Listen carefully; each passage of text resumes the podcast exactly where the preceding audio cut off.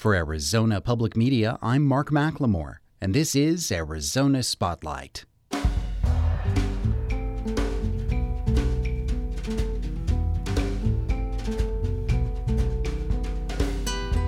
Coming up, a look at what it means to become the first college graduate in your family. And two great actresses, Ellen Burstyn and Diane Ladd, share memories of making Alice Doesn't Live Here Anymore in Tucson 40 years ago. Those stories are next on Arizona Spotlight.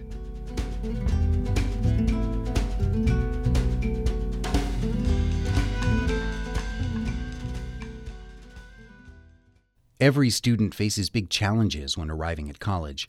The responsibility required to succeed can bring many rewards, something that bears special emphasis for students who are the first in their family to attend college.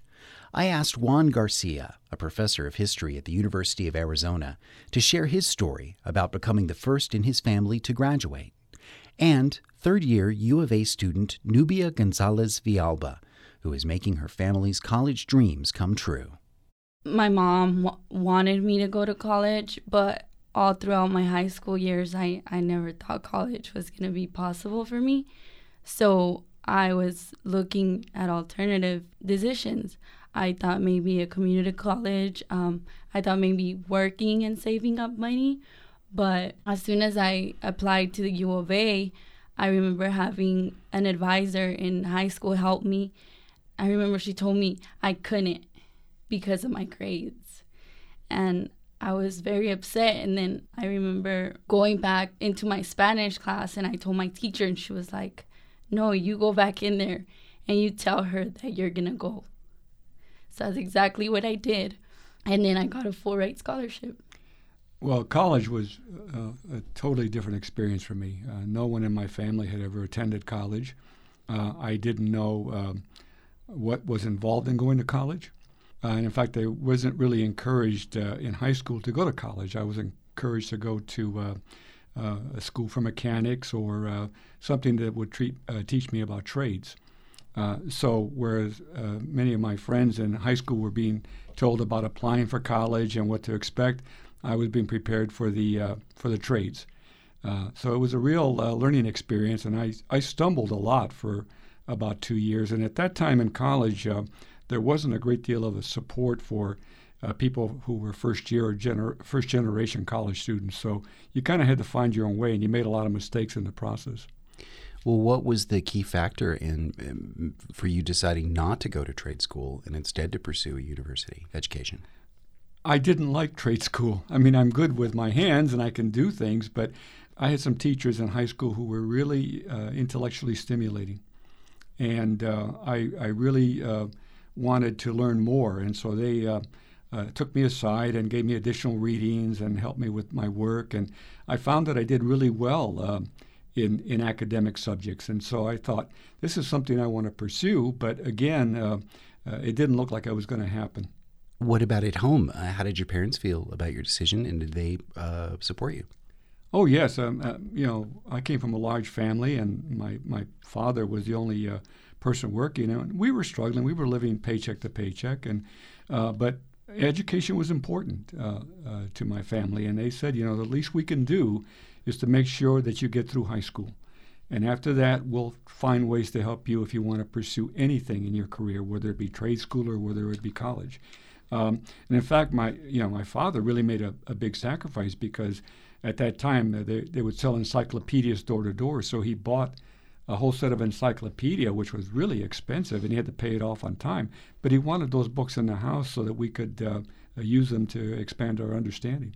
That was the uh, original internet having a set of encyclopedias That's in right. house. Yes. You know, as a professor, Juan, do you see a difference in students who are coming in who are first generation college students, maybe in how they apply themselves or how seriously they take the engagement? I think that the, the students uh, are really serious. They've overcome a lot of challenges and they still have a lot of challenges. Uh, where the problem often occurs is the level of preparation. For a variety of reasons, uh, good study habits haven't been developed. Uh, they haven't received the uh, necessary background information or training to do college work. Uh, and so, uh, you know, even though they're, they're tremendously hardworking and apply themselves, they they find that they have to work harder, and uh, at times it can become very uh, frustrating and demoralizing as they see themselves working so hard and not getting the kind of grades that they feel uh, you know they should be getting, because then they they kind of begin to blame themselves, which is uh, really not a good idea because it's it's not their fault. It's not because of lack of effort. It's simply a, a matter of, of uh, getting ready uh, to be better prepared. Nubia, over your three year career here at the University of Arizona, have you dealt with that kind of doubt sometimes that Juan talks about? Yeah, I feel like um, procrastination's a big part of it. I feel like you have to come to school, you have to get a class on time, then after you have to go to work you have to get to work on time um, and then after work it's you're just exhausted from having such a long day that you don't want to come home to doing homework but you have to for the same reason that you want to have you want to get a b or an a in an assignment but it's not the lack of effort or the lack of time you put in it but it's just your mind is just so out of it that you have to concentrate, you have to put time into it, and especially effort, and you have to see a professor, you have to ask questions, you have to get help. I feel like you have to get all that help in order to do a good job. With all the pressures that, that students face now, and the pressures, I, I worked 40 hours a week when I was in college um, because that was the way I was going to pay my tuition. Uh, and so I learned very quickly that you had to be well organized uh, and that you had to be uh, a, self starter. You had to find ways to motivate yourself because I think, as Ms. Gonzalez says, you know, uh, you're exhausted. Uh, and you say, well, you know, I'll take a little nap or I'll wait till tomorrow, and then, you know, tomorrow doesn't get any better. So, uh, again, learning those skills, and, and sometimes you learn them while you're going through the K through 12 process. Other times you have to teach them to yourself. But uh, certainly, be- being well organized, I found that uh, speaking to professors was a tremendous help to me. Um, contrary to popular opinion, uh, they don't bite. Uh, the great, great majority are sympathetic and understanding and supportive. It's a, you know getting the courage to walk through that door uh, and tell the professor that you know you're struggling and you need some kind of help or guidance. Nubia, you mentioned you have sisters. What effect do you think your college career might have on your family? Well, I have an older brother, and I would have wished he would have went to college first. That way, he could have told me, okay, this is what you got to do. This is what you have to do. So on my two younger sisters, I feel like I can impact them on going to school because my little sister's already taking nursing assistant um, in CAVIT. They offer a program back in Casa Grande. Mm-hmm. So she's already learning um, medical assistant stuff. Um, also, she tells me she wants to go to, to ASU. I tell her, you know, U of A is better. But, you know, she if she wants to go to ASU, that's that's fine. It's still a university. And my younger sister, she's in middle school, so she has not told me any future goals or anything. I feel like she's too small still. I didn't have no future goals when I was in middle school, I was just focusing on being with my friends and going to the movies. That's how she is right now. Sure. Yeah. Well, if you can counsel her and, and she ends up going to NAU, maybe you can have a three way rivalry. yeah. so. Juan Garcia is a history professor at the University of Arizona, and Nubia Gonzalez Vialba is one of his students. Saturday, October 3rd is American Graduate Day.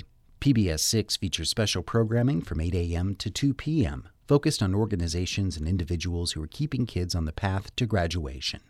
There's a schedule at azpm.org.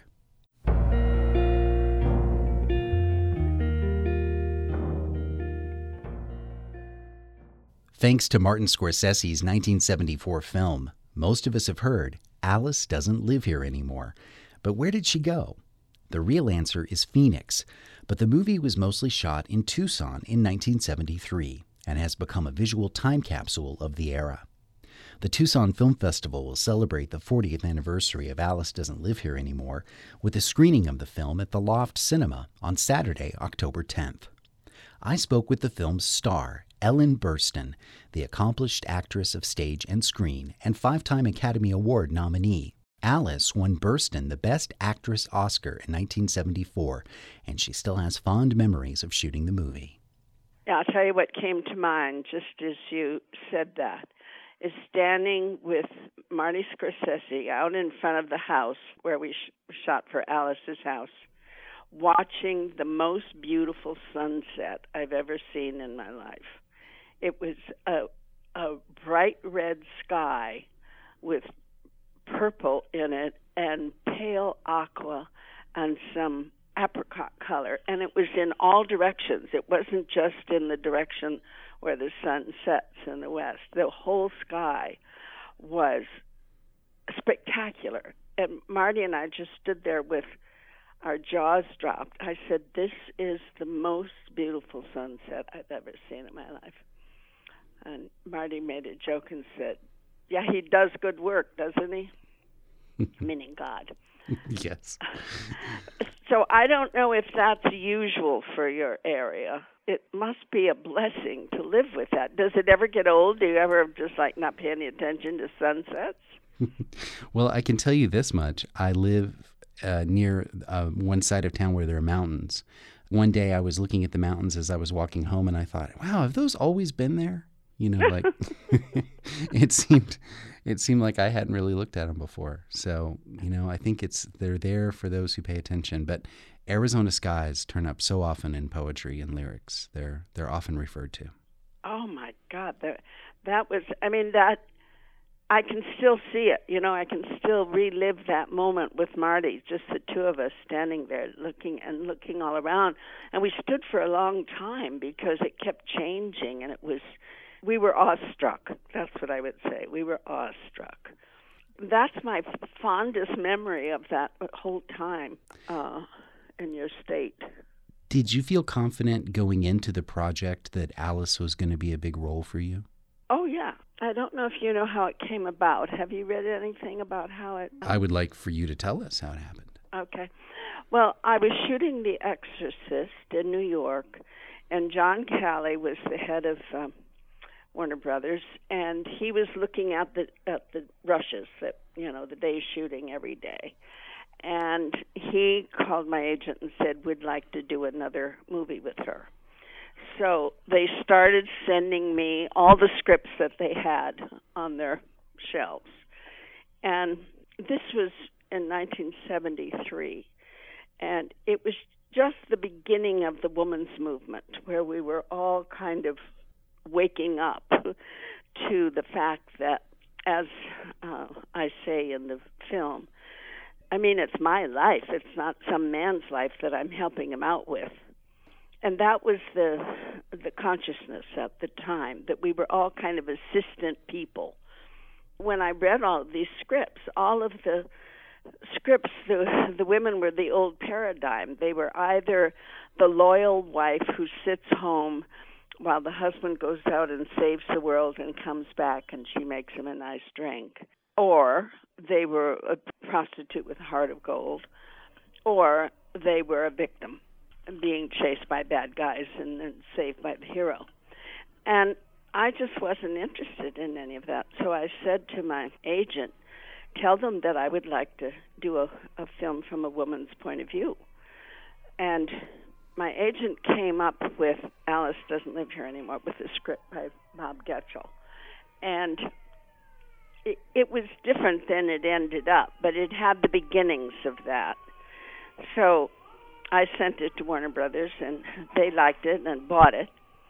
And uh, then when I got back to California, they said, "Who would you like to direct it? Would you like to direct it?" They asked me. Oh, really? And I said to John Calley, uh, I'm not ready to act and direct at the same time. Then I said, I want somebody new and exciting.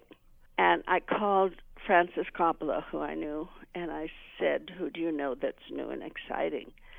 And he said, Well, look at a film called Mean Streets. And Warner's actually owned Mean Streets, but it hadn't been released yet. And so they showed it to me. And of course, I was so overwhelmed with how the brilliance of it.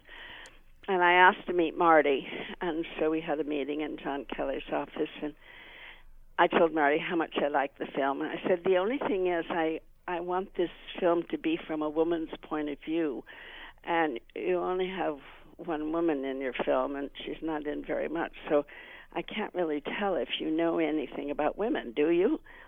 And Marty said, No, but I'd like to learn. And I thought that was the best answer he could have given. That is a Um, good answer, yeah. Yeah. So uh, then we went to work uh, on the casting and the the script. The thing that I think is the most compelling about your performance in Alice Doesn't Live Here Anymore is the incredible range and subtlety of emotion that you get to play. Uh, a lot of times in your scenes with Alfred Lutter as your son Tommy, you get to be exasperated, you get to be proud of him, you get to be annoyed with him. All of these subtle shades that, like you like you said, were not always written into the roles for women. I was a mother of a of a son that age. You know, my son played the boy next door, um, the son of the neighbor. No, I didn't know that. He wasn't a an actor, although he did, and, and he pleased me so much in the scene where he's we're coming back from the funeral of my husband, and he's sitting in the front seat, and I'm in the back seat, and uh, I'm getting out of the car, and I just ad libbed goodbye harold i think his name was goodbye harold and he said in this really sweet the kind of voice he would have coming from a funeral goodbye alice and i i was so touched first of all by hearing my son call me my character name instead of um mom Yeah. uh, but secondly, just the the way he had exactly the right tone. So I was very familiar with that with that role of the mother and the um, all of the different facets of it. You know, and as a matter of fact, many of the uh, lines that we put in were conversations between my son and I found their way into the script. so I didn't think in terms of individual emotions um, to play, but just really a relationship and what a mother son relationship is like and what it consists of, which is a lot of different emotions. Was it cathartic for you to do Alice Doesn't Live Here Anymore after having to be so stressed out on camera for so long shooting The Exorcist? You know, I remember somebody asking me when I was uh, uh, being interviewed about um, Requiem for a Dream how I felt at the end of the day after those difficult and crazy scenes. Harrowing, yeah. Yeah, and I said exhilarated. Hmm. And that's the way I I always feel after a day of shooting good material. I mean, if it's if I'm shooting something that is not so wonderful, I don't feel exhilarated at all. But working on something like Alice or The Exorcist or Requiem for a Dream, which are, you know, as high a quality as you could ever hope to work with, I just at the end of the day always felt light and happy and excited. Doing heavy material doesn't have a negative pull on you because it's you're you're dealing with your creativity and your creativity is always nourishing. You can hear more of my conversation with Ellen Burstyn talking about same time next year and her experience playing the role of God at azpm.org. Talking to Diane Ladd is an adventure. From politics to philosophy to how to fix the American film industry, the Mississippi born actress, producer, and director is not shy about sharing her thoughts. That quality was shared by Florence Jean Castleberry, known as Flo, the big mouthed, big haired, southern born waitress that Diane Ladd played in Alice Doesn't Live Here Anymore. I asked Diane Ladd to tell me about the long scene in the film where she and Ellen Burstyn are laying in the Arizona sun talking about their relationships with men. You know, that was an improvisation that Marty let us put in the script. When we went to rehearse, we did these great improvisations that he had uh, written up, uh, you know, taped and everything. Yeah?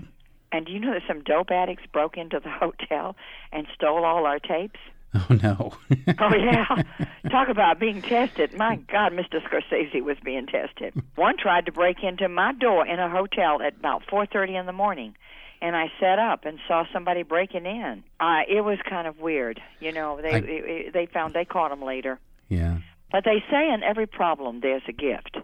So the scene you're talking about, it it came out of um, us talking to Marty. Let's do it. You know, That's great. Yeah. That's Yeah. great that he just let you fly. it was a great film, wasn't it? It was. It, Yeah. it, it, it really, as somebody who grew up being very close to my mom, I could see a lot of our relationship reflected in Ellen Burstyn and, and Alfred Lutter's performances. Oh, that is so great. Well, yeah, but it also reminds me what a precocious big mouth kid I was because I could I could act up just like he could, you know. And did you have a friend like Jodie Foster? No, I wasn't that lucky. I didn't I didn't have a friend like that. Well, I tell you, Mr. Scorsese's a genius, you know. It was great. I worked so hard as an extra that the extra said to me, "Honey, are you are you an actress or a waitress?"